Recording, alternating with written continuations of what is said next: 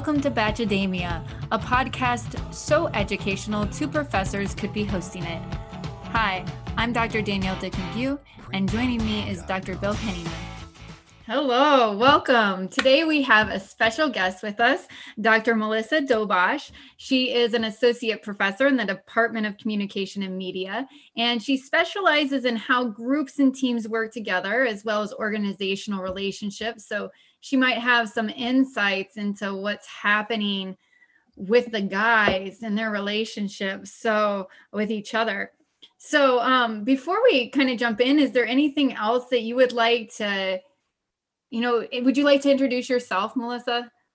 Yeah sure. I um have um beyond being a professor and um, as you just said i've also been a long time bachelor nation fan um, I watch it every week. I record it. I've been doing it since I was in my early 20s. So, like when it started, I remember the first Bachelor. So, I'm very excited to be here today to talk about this week's episode.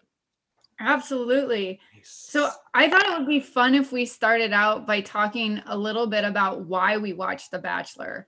So, um, Melissa, you want to start us out, but Bill, I'm dying to know too. Like, what what intrigues you about The Bachelor or The Bachelorette or Bachelor in Paradise? Yeah, I feel like we can just the Bachelor, when we say the Bachelor, it is like the unanimous word for anything under the Bachelor Nation umbrella, except the Olympics. Bridge too far. I'm not doing those.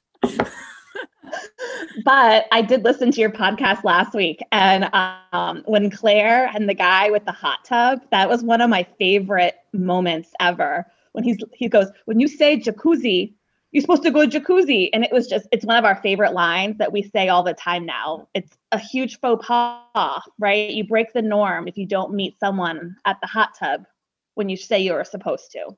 So uh, failure to follow through. Yes. So yes. so why do you watch 18 years, Melissa? What what um, intrigues you? Well, I think that, you know, I think that, you know, I'm 40 now versus starting at 22. So I think maybe why I watch now is different than in the beginning. I think in the beginning, reality TV was new. I grew up in that like MTV real world kind of genre. I will say it became, for me, it's not really even about the show so much as it is about who I'm watching the show with, right? So when I was in grad school and I didn't know anybody, we would go to a restaurant. This is before they had viewing parties I think we were the first. We would go, you know, over 10 years ago to a bar, a fancy like restaurant bar in the small college town that I was in, and they would have half price wine and we would take over the bar. And we got the owner to turn all the TVs onto The Bachelor.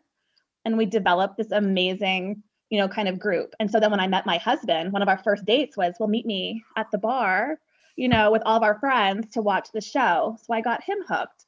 And I would say since then, I've been married 10 years this is our this is our date. It's a show that we can turn on. It's on all the time in all of its iterations. We can watch it. We can talk over it. We can laugh about it discuss it.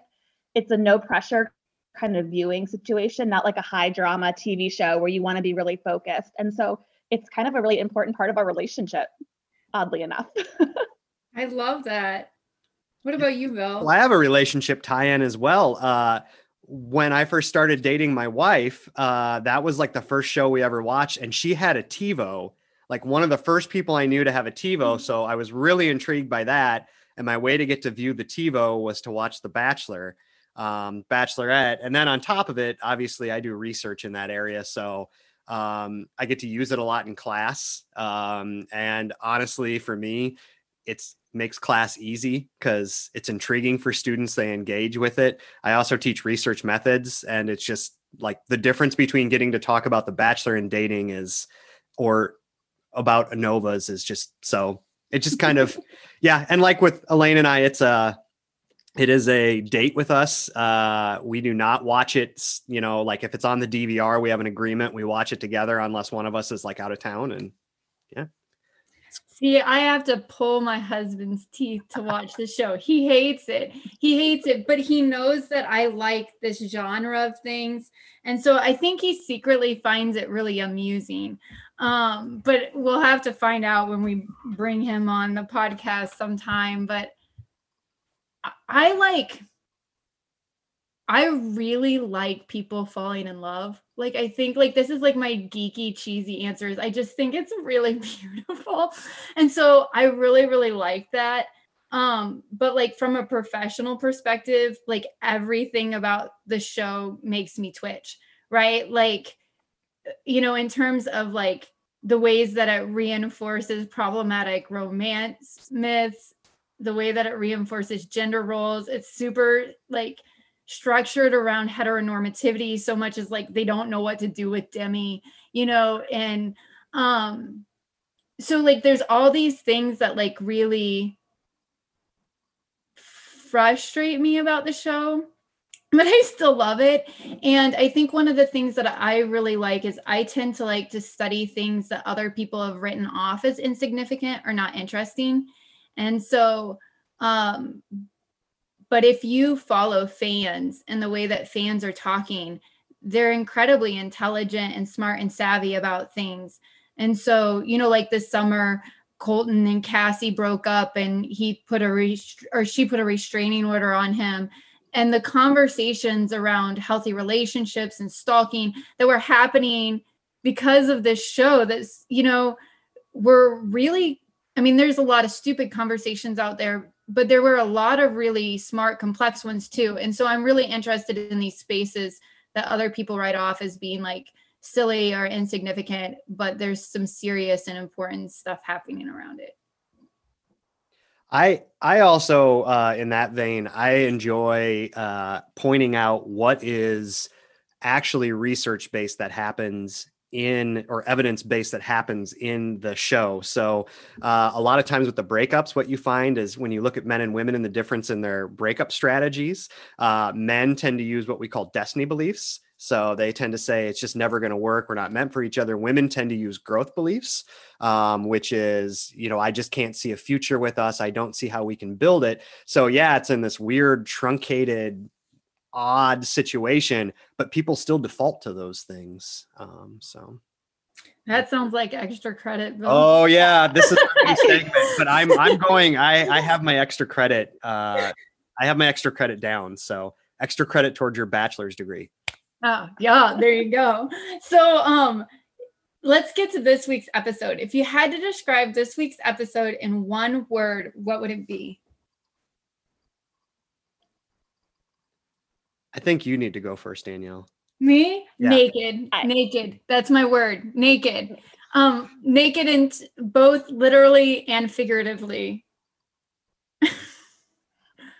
I would say that little awkward pause we had when you asked the question of one word, that that is my one word, which is no word. It's just an awkward pause. that I'm just like you know, looking around. That that is my word. It's not a Fast. word. Sorry.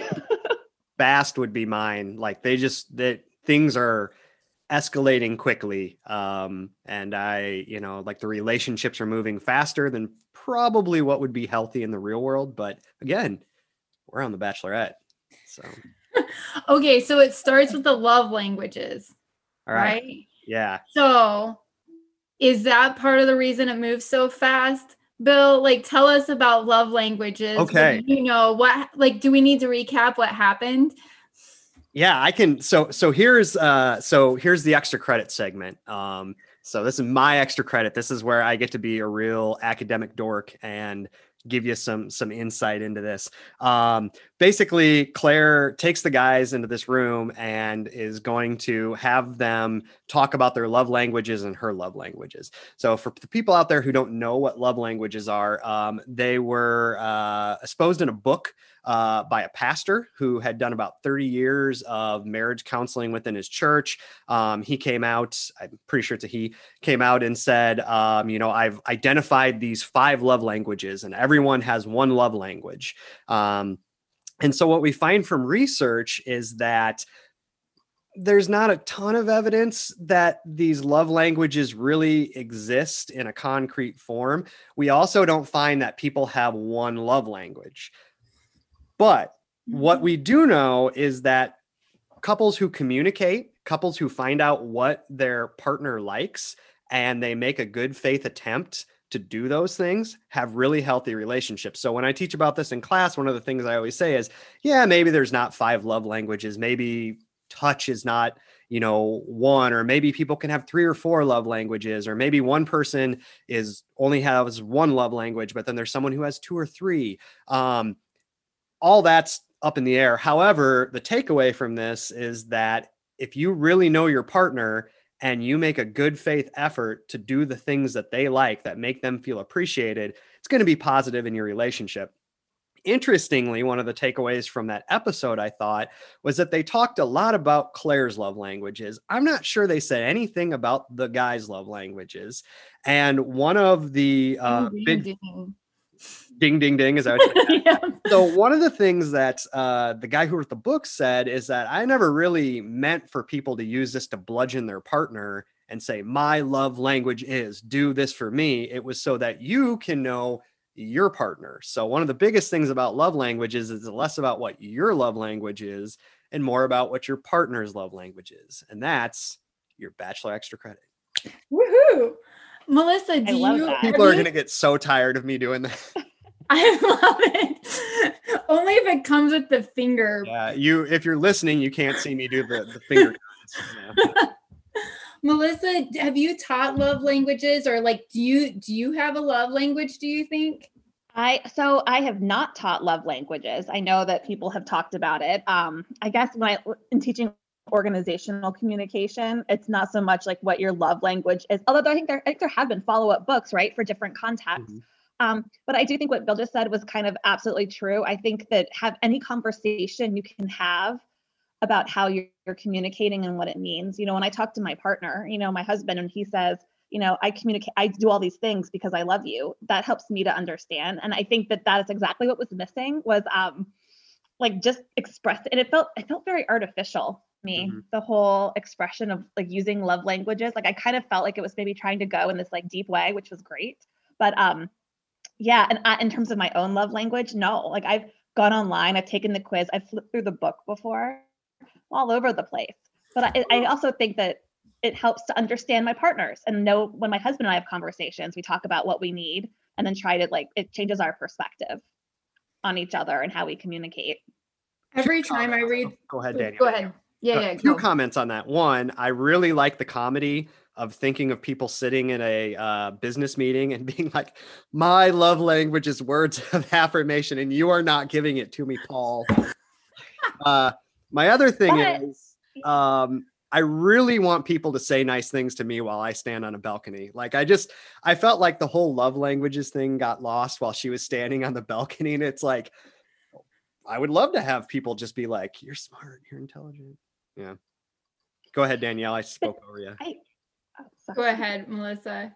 Were no, you going to even, well, it in the office? Sorry. Yeah, no, no, no. And in the, I mean, I even think about like, I mean, think like if you're managing employees to know like what makes your employees tick, right, is really helpful. But even in this bachelorette context with the balcony, I mean, if love languages is about finding ways to connect with your partner, I wonder if like putting her up, like in a balcony, like creates division, right? So it's like the opposite I don't know.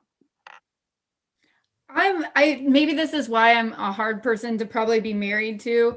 Um, but like whenever I go through the love languages, I'm like, mm-hmm, I'm gonna need words of affirmation. Mm-hmm, you're gonna need to do access service. you know, I'm like, you know, and I think that at different times and different contexts, you need different things. And so for mm-hmm. me, I think that you know, you might have preference for one or the other, but at different times in your life and in different contexts, you know, what you need might be different. And so, um, as well as the way that you might communicate and express things. Um, but yeah, I also thought the touching was kind of awkward. What did you all think about the touching portion? So, can I make one comment on something before that? Yeah. I really I thought the most authentic thing that happened was the guys running and trying to find a gift for her because it is a lot like when you forget your spouse's birthday or your um or your anniversary and you run to Walgreens and you're like oh shit i'm gonna get her this foot cream it looks really good like that was the most authentic thing that happened in that whole segment was guys running and being like i got you a chess piece because you're gonna be McQueen. Bill, like you can't go to Creative. Walgreens, though, like to get your gift. Like I'm I you can ask Elaine. I have a feeling she's done that to me. oh, oh, I'll I'll make sure I jot down Walgreens for a topic of future. Walgreens has everything. They've got alcohol, they've got drugs, um, they've got Halloween candy. That was our sponsor. Yeah, we don't have a sponsor yet. Walgreens, if you're listening, I can be paid in drugs, alcohol, or Halloween candy. Oh my goodness. like, honey, I got you this really beautiful of wine, the finest they have at Walgreens. It's like, Six ninety nine is a good price. hey, good value. Uh, yeah, I thought the touching was it was a lot. It was cringeworthy. Um, I I think if if you look at the research, people do not like PDA from like have to view PDA from other people. Um, so public displays of affection. Uh, so like you may say you like it from your partner, but for everybody else in the world, it's it's cringy. I don't know how you all felt, but I was I was doing the thing where, and you y'all can't see me if we're you listen on the podcast, but I was like looking through my fingers, like I was, oh god, It felt like taking a very intimate act, right? But doing it in front of other people. And I, I'm not, you know, this is not my area of expertise, but I know there's a lot of research on attachment and attachment style in relationships. And there's been some ties to like how you view, you know, your partner touching someone else. So in some respects, if you're trying to foster a relationship, you know, you're doing those words of affirmation, you're trying to develop these relationships. And then in the next breath, you're like, we're going to take you and put you in a really intimate touch scenario. You know, and I think it's interesting because the show often, right? It's like people obviously can touch, but you often aren't doing it in front of everybody else that you're trying to, you know, date at the same time. Like you might sneak off to an alcove in the mansion to kiss, but you don't like walk into the room of like all the contestants and make out with someone or touch them intimately. Yeah. It just felt like a really weird um break from the norm. in The it reminds you that the show that there is constant surveillance right that we are always watching you know too i think it's this moment where it calls attention to the form of reality tv and kind of breaks that for you and go it kind of reminds you that oh yeah this is a show and this is really cringeworthy now but they're kind of always in front of people doing this Oh, that's true. I never thought about that. Yeah. Like we got to see that they're in front of people because the guys were in the background, but typically there's probably what, like 10, 15 people with cameras and wow, I never thought about that. That'd be That was, that was a deep So- thought. so let's talk about this moment when no one pulls clare aside whoa like so what do you all think about this like was her reaction reasonable like was she stressed like was she right to kind of hold them accountable for that what's going on there I don't know. I I so I was thinking like they had just gone through this like pretty emotionally like taxing thing with the the five love languages. It's like I'm somebody who I need to sit down and decompress and I wondered if that's what it was. Um also you never know when Chris Harrison's going to show up with a rose. And so I wondered if it was more like they were like are we starting the individual dates? What's going on? Um that's what I, I I thought. Which this happens in relationships. You mistake somebody's cues for something totally different, and then you attribute it to them. And I, I wonder if the guys were kind of just like, we didn't realize we were supposed to jump up. Um, yeah, So I think I think it was such an awkward pause. But I think for me, I noticed it immediately because on all my years of watching, the Bachelor family, right? They have created these like structures, right? These rules and resources for how you, you do Bachelor. And it is, hey, can I borrow you for a sec? You know, it's interrupting, it's jumping in because that's the behavior that's been rewarded in the past, right? When you go and interrupt, it's because you like the other person so much that you just can't hang back.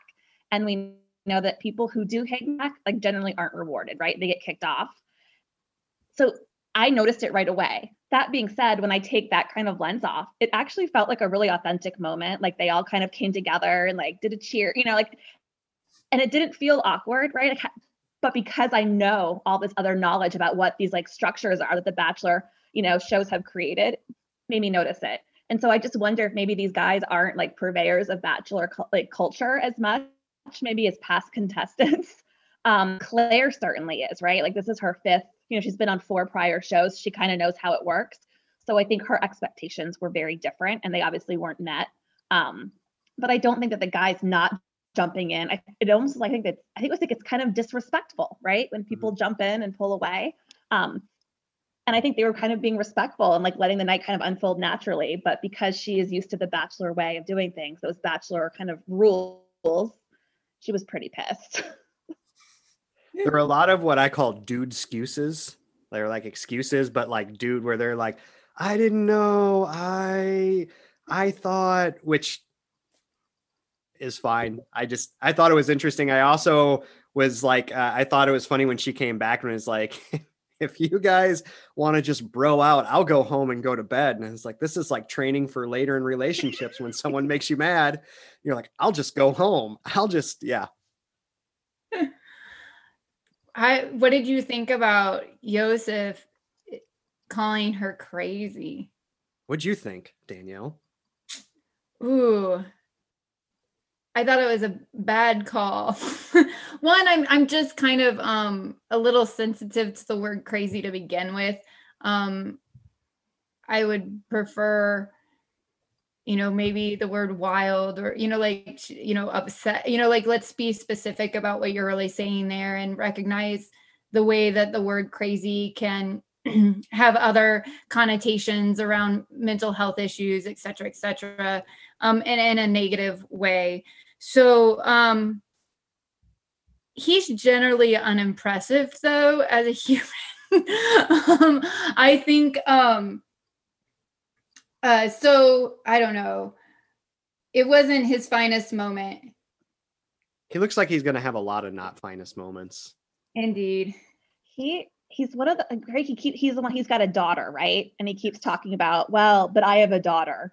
And it's like just because you have a daughter doesn't mean that you can't be a jerk to women, right? Like it's my husband was the one who's like, why does he keep talking about like, well, I have a daughter, so I know how to act and I know how to tr-. like I don't know. It just kind of felt weird to me. Not a fan of him at all. I thought it was he interesting. He um oh no, I lost my train of thought.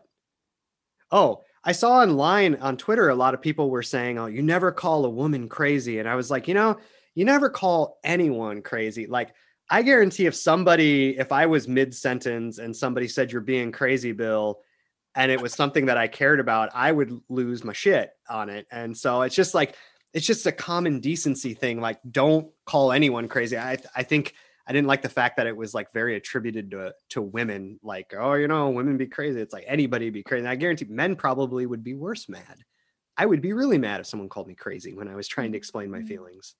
Well, and that she was emotional, right? Like, too, it's attached to like women expressing emotions and particularly expressing anger, right? Mm-hmm. So the moment that she she does that, um, it gets attributed in this really negative way.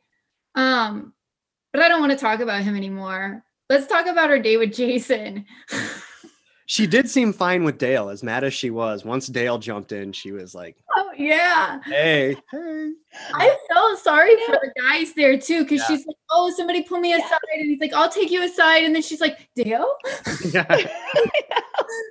Do you know? Was she just mad that Dale didn't pull her aside initially? Like, I, I so, just yeah. don't know. also, I don't think Bennett's glasses are real.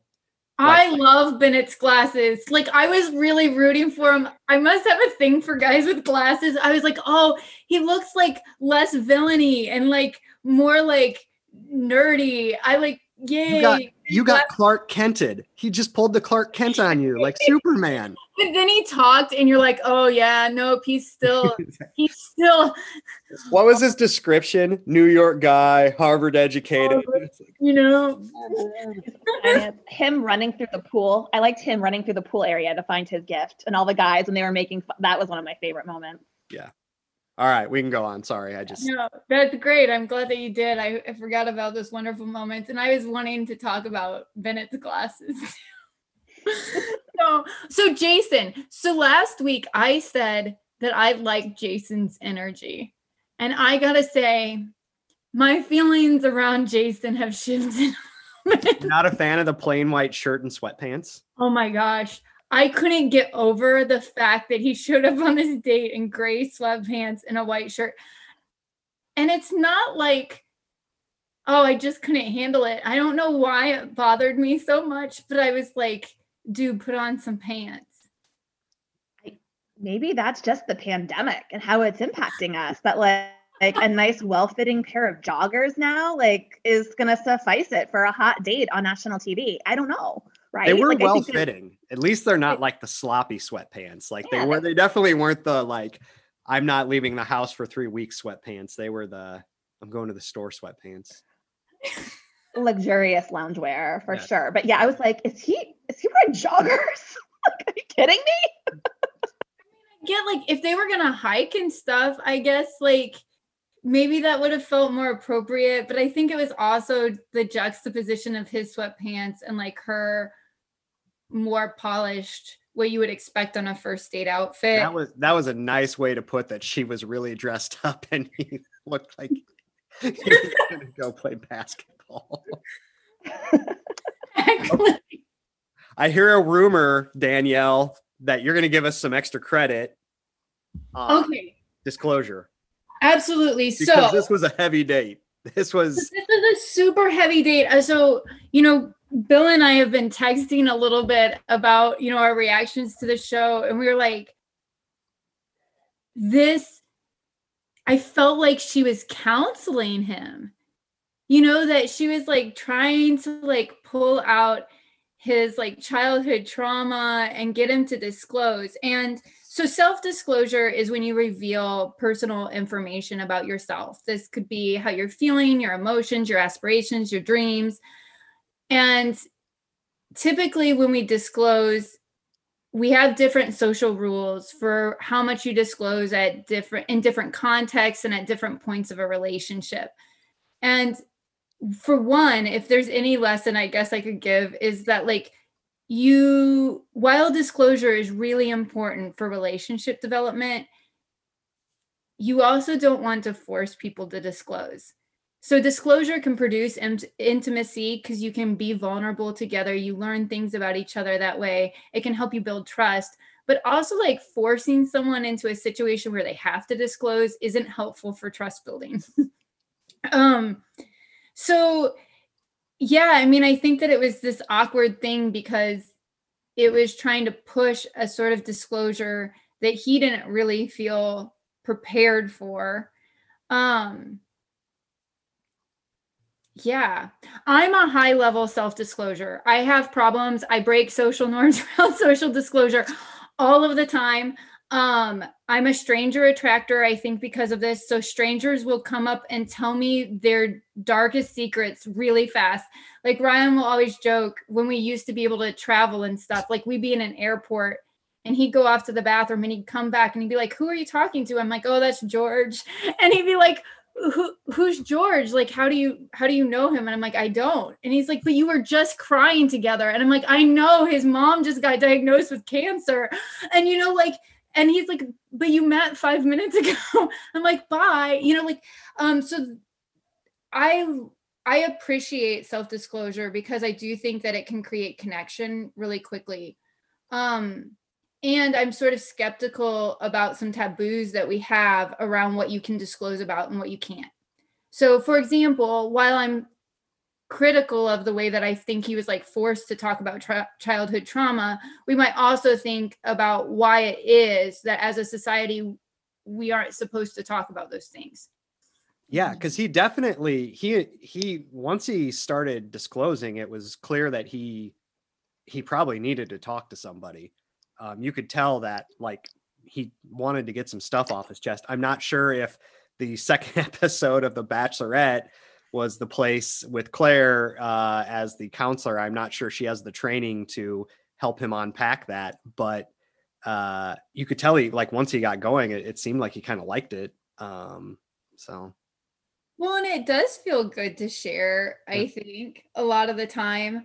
Um to me it really felt forced by the producers, right? That like in the last season with Pilot Pete, you know, they were really criticized for it not being mature enough. And I think that they're trying to take this more mature, we're serious about love approach with the season, but it feels like so forced. They've overcorrected. They've overcorrected. What did you think, Melissa? I mean, and I also wonder so this is the whole thing. I think the age, right? Like we keep talking about clare being so old, right? Um, but I also wonder too, like if this is just also maybe her jam. Like she just seemed so into it, like listen. And I don't know if it was a romantic thing, but just, you know, I think that if you were gonna, I don't know, like I just think that that might also just be her thing. Like she likes to connect with people and dig down deep and talk. And um, I mean, it definitely did feel forced, but I also felt like in some respects,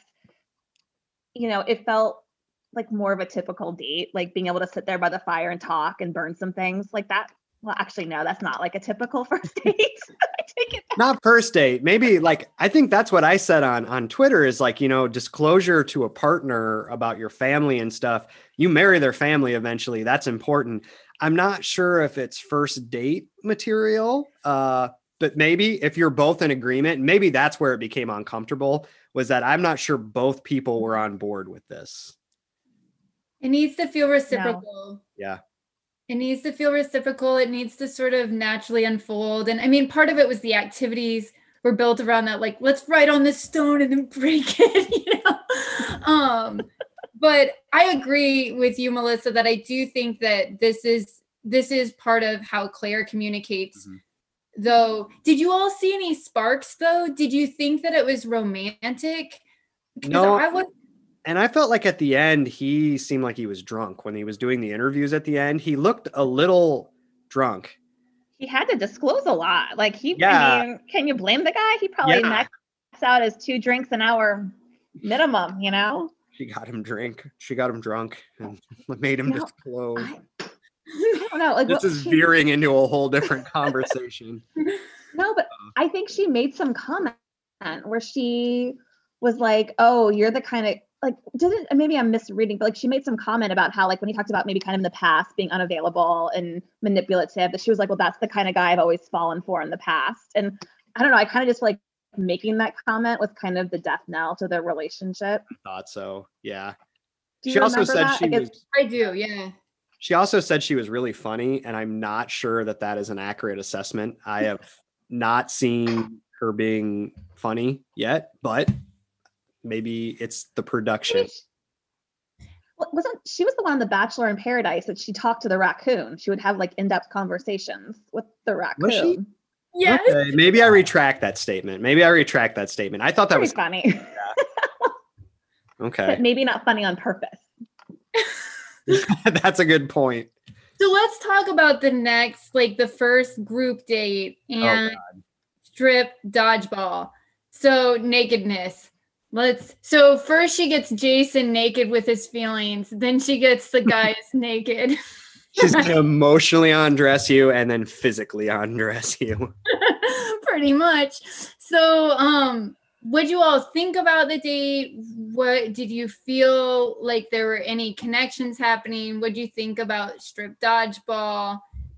I have a question being a heterosexual guy for what I assume both of you are heterosexual women. Is there anything sexy about a naked guy playing dodgeball? Because I can't see it, but they seem to really try to be acting like the guys jumping around in their jock straps was in some way. I, I just I I don't know. It did I not seem sexy to me at all. I would have been too embarrassed. And and okay, so you need to understand like I teach performance classes. That means sometimes students get naked and perform in my classes. And you would think that that would be really weird. It's really not. It's just bodies. We all got one, right? Not that weird about bodies. But if I'm like seeing someone that's like my potential partner like naked after like 2 days of knowing them, I I can't. Ooh, huh? Too anxious. That would make me nervous. I couldn't look. I would be giggling to Yeah. like, cover up my anxiety. Yeah, and like I said, it's not it's not that they were naked. It was that they were somehow trying to say that this was like a really sexy situation, and I just I don't know. Maybe And that's her thing. Had body fat. I like don't understand how that many people can have that much abs. Oh yeah, but yeah. I probably would have self-selected myself out. I would have been like, "Well, it's been fun." Going back to the hotel, waiting for the ceremony.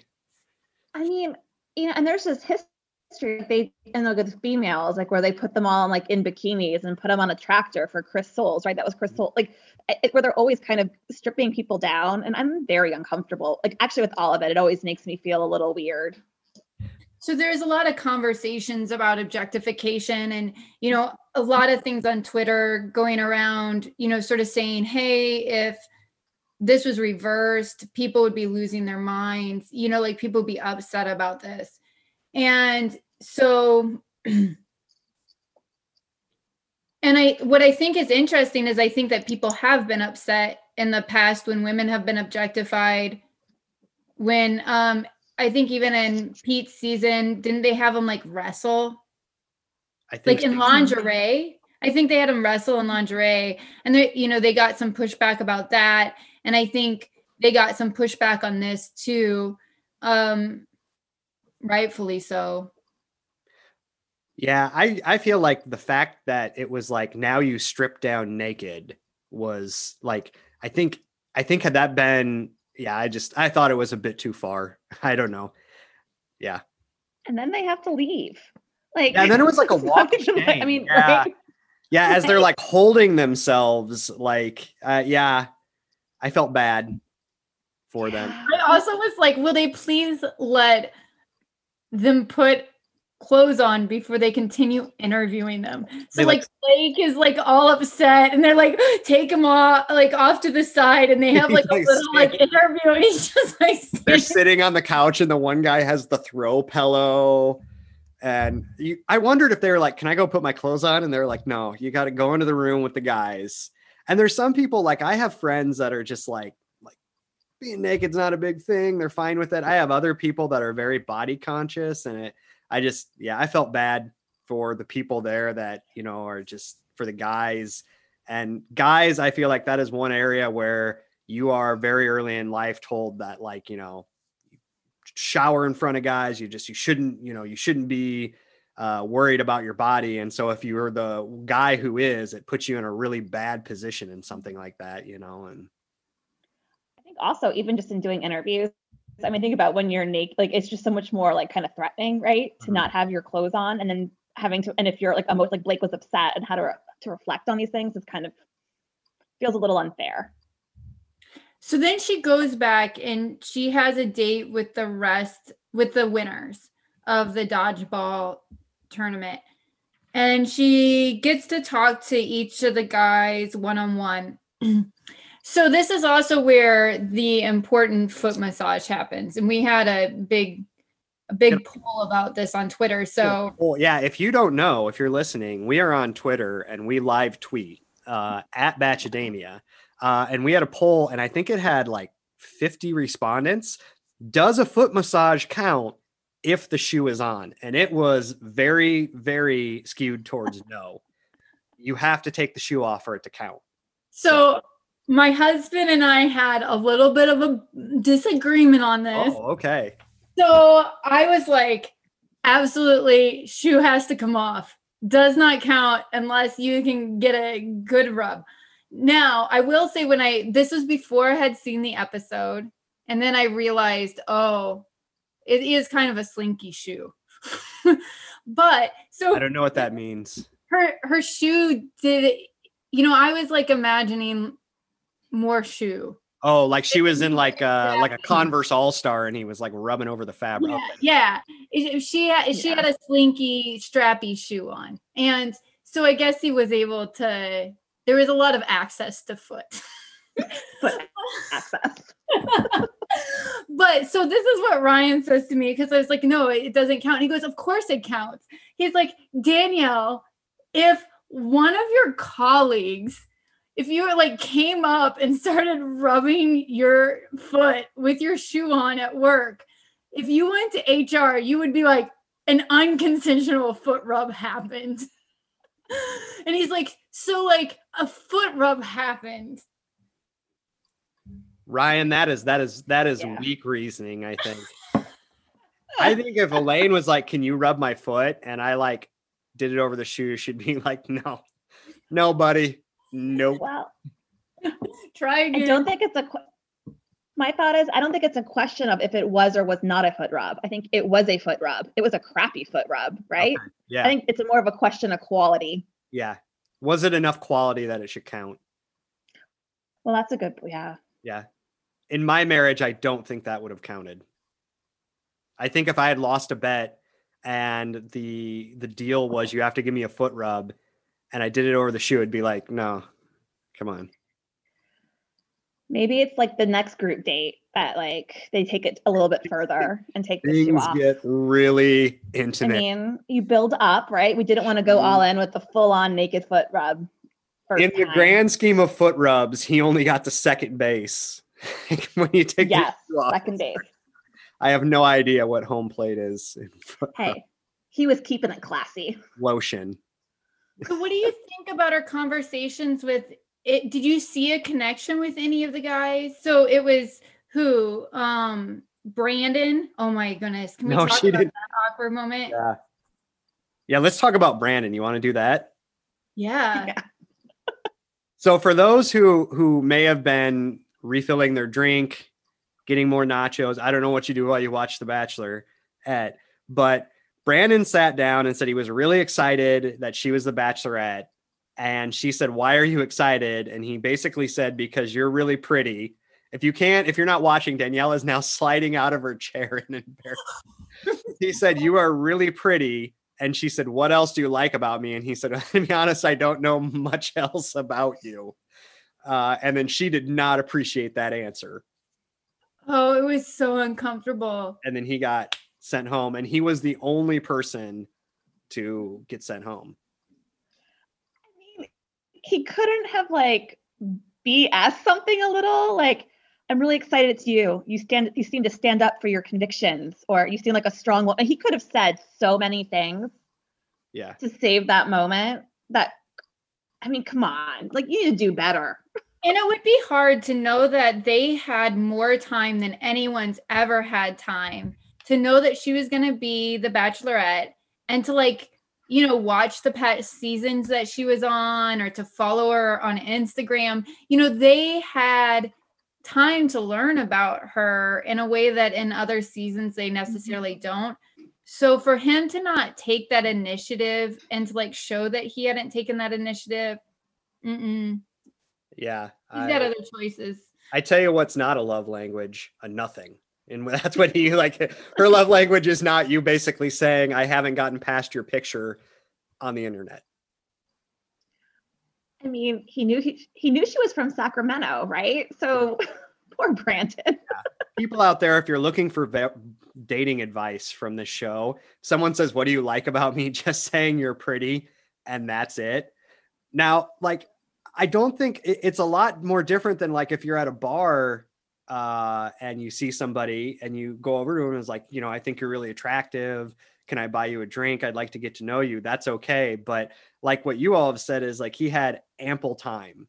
And if I thought I liked somebody and I was going to approach them and I knew I had some lead up time, I would probably gain some intelligence on them. I might figure out what they like, maybe ask their friends, you know, so I could like put on a good face. I have a feeling he probably has never had to really try.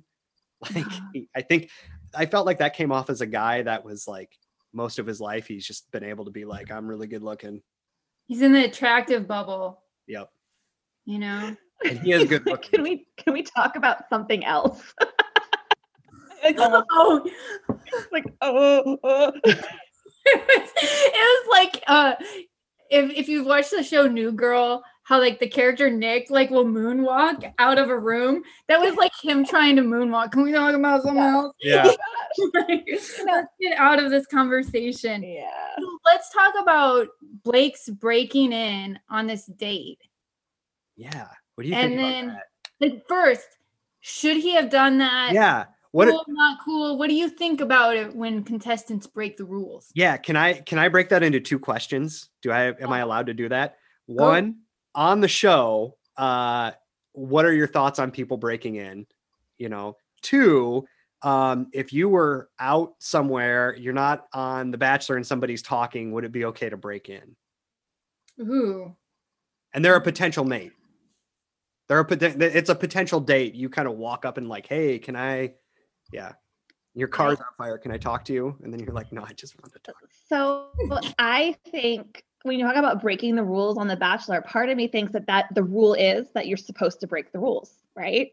So I think, yeah, in the real world, what he did, no, not okay. But I think in the real world, or not the real, like the Bachelor is my real world, but in in the Bachelor world, I think him breaking in, like again, is behavior that is often rewarded when people, you know, show up where you know the Bachelor or Bachelorette is staying, when they break in, when they steal them away for the third time, right? Um, so in some respects, breaking the rules, I think, is the rule.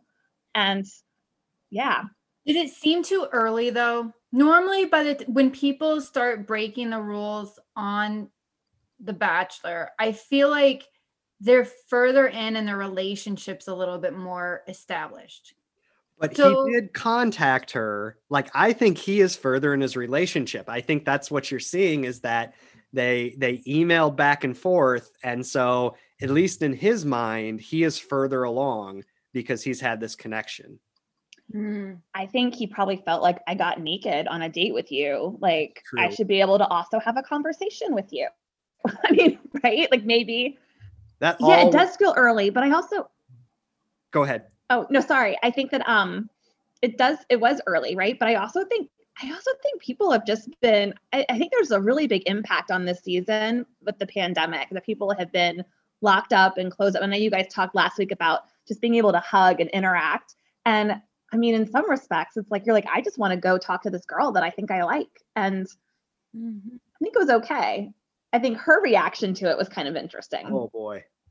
That was I thought he was done when she, he went to kiss her and she like gave him the old which is her right. Like if somebody if you don't want to kiss somebody, don't do it. Um but I thought Mhm. like yeah, I was like, wow, why don't you just send him home? But then he got a rose the next day. So Yeah. I would like to hear like if if I could pick one thing from that episode that I would be like, Clare, can you explain just like the whole thought process? Not doubting her, like just I'd like to know what she was thinking in that moment. I would be really interested in that because it seemed like she gave off and Danielle, this is your area of expertise, so I'd be interested to hear your thought, but she was giving off all the like this is done, I'm not interested in you signs. Well, and I couldn't tell how much of that was about how she was feeling towards him and what he just did, or if it was this awkward situation of he came to talk to me. I'm trying to process that he did just break the rules, but then all like the other five guys or however many come in and kind of confront and like she's in this position where she has to sort of navigate that. She has to moderate that. And so I was sort of like, how much is this like her feeling overwhelmed that she just had to navigate that situation that's really awkward? And how much is that her responding to how she feels about him? But I also think that she just likes Dale. So mm, And actually, I kind of like the way she handled it because you know, because she was like, "We're not, you're not going to go in for that right now." And part of me always thinks is when these people do break the rules, it kind of drives me. I mean, I think it's okay in the world, but it kind of drives me crazy because then you see, you know, the per, you know, I guess what I like was that she was like, "Okay, you said your piece. We're not going to make out. Now you're going to go, but I'm going to go." It, I think it kind of showed a level of respect for the guys who were on the date, and I kind of appreciated that. I do appreciate that about her more so than a lot of contestants in the past is that she is willing to like she goes with what she thinks is correct. I feel like Hannah was like that too. Um Mhm. so Yeah. yeah. And Love I like Hannah. that about Hannah too. so Um, oh go ahead. You're running the show, Danielle. Go for it. Oh, Sorry. no. No, you got it. You got it. Yeah. well, I was You just like a mind meld. I could tell what you were gonna do. Go for it. so uh are there I was gonna just ask you all like did any did did her interactions with any of the other guys on the group date feel like something to you all? Man, it's Dale. I, Not really. I just going on like, is there? Yeah, I I just think she is so into Dale, and it's like I think she's keeping like I think she kind of likes Blake, but I think she's so into Dale that it's that ships down the Mm-hmm. trains Right. down the track. I almost used the wrong analogy. Well, so she gave was it Chasen the rose, right? Yeah. Yeah. I think so. Riley. Um, Chasen got a rose um on one date. I think Riley. Riley did as well. Yeah. Okay.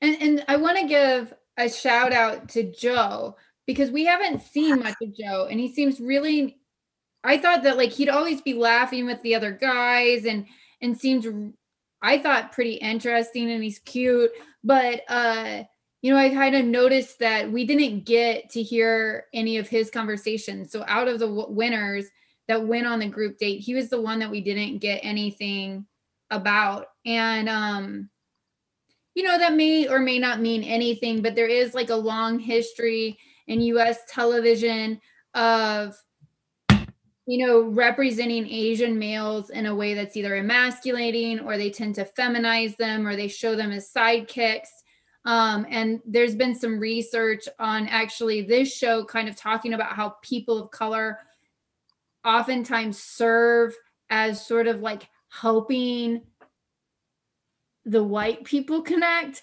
And so I don't know that I necessarily saw any of that emasculating or feminizing or anything like that, but I was really aware that he was the one person we didn't get to hear anything from. And I so also feel like he's one of the few guys that has a legit job. Like that's one thing that drives me nuts on The Bachelor and Bachelorette is the like faking of real jobs that the people have. It'll be like former football player. Well, that's not a real job. Like a former anything is no longer a job. And I think he's an anesthesiologist, Mhm. which I st- think is one of the coolest jobs. Your job is basically to almost kill somebody and then bring him back. That is Mhm. about the coolest job I can think of. So who are your Not- favorites now? Do you have favorites? Kale. Dale. Well, for her. yeah joe's my favorite person like i i wrote down that i would like to be friends with him like he seems like a really interesting guy and he seems like the type of person like that i'd be friends with I kind of enjoy Eazy. Mhm. I think he's entertaining, kind of fun. You know, I always I always watch this show with an eye towards who's going to go to um, Paradise. Yep. And so he's someone I'd want to see in Paradise, and Bennett. Yep. Bennett. yeah Just Bennett's for got- running down the beach. yeah all bennett will never stop up be, in a crisp button down. yeah bennett will never be the bachelor but he will have a long long history or a long future in the bachelor in paradise he is like the perfect person for that Oh, I bet we see Brandon. You see him again I bet we see Oh. Brandon again after that awful exit. Oh yeah. I thought you said Bennett again. Yeah. Brandon's got he's he'll be on again. And he's good looking. and they really like like the good looking guy that's kind of romantically inept for lack of a better term. It, do you think that she's giving the other guys a fair shot? Do you think she's trying? No. No. No, they're No. shaking their heads. No. I don't think it's a lack of not trying. I just think she's done. Yeah. So, what were some of your favorite reactions to this week's episode? Either your favorite tweets, memes, anything? Everything with Bennett. There was a lot of fun, like memes Yeah. with Bennett running. Again, Bennett fan. I don't know why. Yeah. I feel like Bennett is is like good comedy relief and he's I feel like people have decided he's easy comedy relief because he's really good looking. He talks about how wealthy he is. Like he is just a walking like like I always tell people like there's there's people in the world that I'm not sure if they're real or if it's just a glitch in the simulation we're living in or like the coders got like bored or lazy and I feel like Bennett's that person like they were like we need another guy in the world like well just use this like really rich guy that went to Harvard it's like well should we like build in a personality like eh, just a, sort of a personality like just just yeah he's a character not a person I do love the moment where he's like I'm gonna like I'm gonna have to burn that couch, you know, after all the guys come in and are naked and sit on it. Yeah. So you could see that he has a little bit of a personality. I Uh, think I think what I really like about him too is like just when all the guys were at the pool and they were running in and they all kind of were, were like like laughing and like mimicking him. I also like it. I like seeing moments where there's somebody does something, but it shows the camaraderie from between the contestants. And so I feel like he's someone there who's and it and it wasn't like mean, right? Like it wasn't like mean or spiteful. It was like good natured ribbing. And I kind of enjoyed those moments. So they were basically saying he's incredibly good looking and suave and it's like, Like, they were making fun of him for being like you know amazing Yeah. must be rough. yeah So, so I think we should wrap this up. And before we do, what is your one key takeaway from this episode? you should Google people before you go out with them. Good. uh i would say that it's important to get to know things about your partner and what they like and what they don't like that's the other thing about the love languages is that like yeah it's important to know what your partner likes it's also important to know what your partner doesn't like and avoid doing those things if you can do those two things you're on your way to a pretty happy relationship do the things your partner likes don't do the things they don't like Good advice. I'm gonna- Right. I'll go with vulnerability isn't always good. oh that's a really good one That is good. yeah all right Well, this is awesome. I can't wait for next week. So next week we are going to have Melissa. Thank you so much for being our awesome Thank you guest. for having me. Wonderful.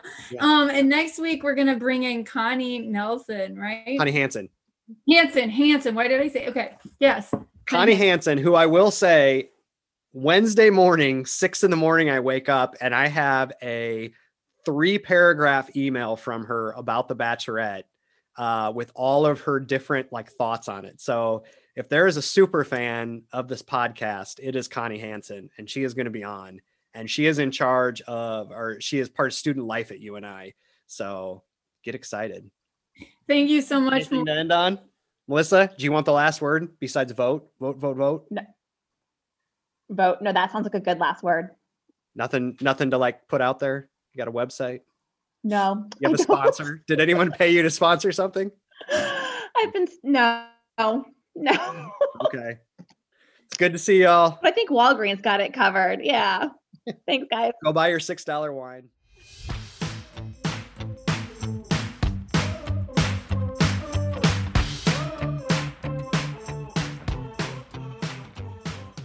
You've been listening to Batchademia with your hosts, Doctors Danielle Dick McGeough and Bill Henninger.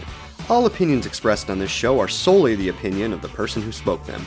If you like our podcast, please consider following us, leaving us a five star rating, and a positive review wherever you listen to your podcasts. Also, please share with your friends, family, and other ardent Bachelor content lovers. If you have comments or questions you would like us to address on the show, you can email us at batchademia at gmail.com or on the Twitter with the handle at batchademia. Thanks for listening.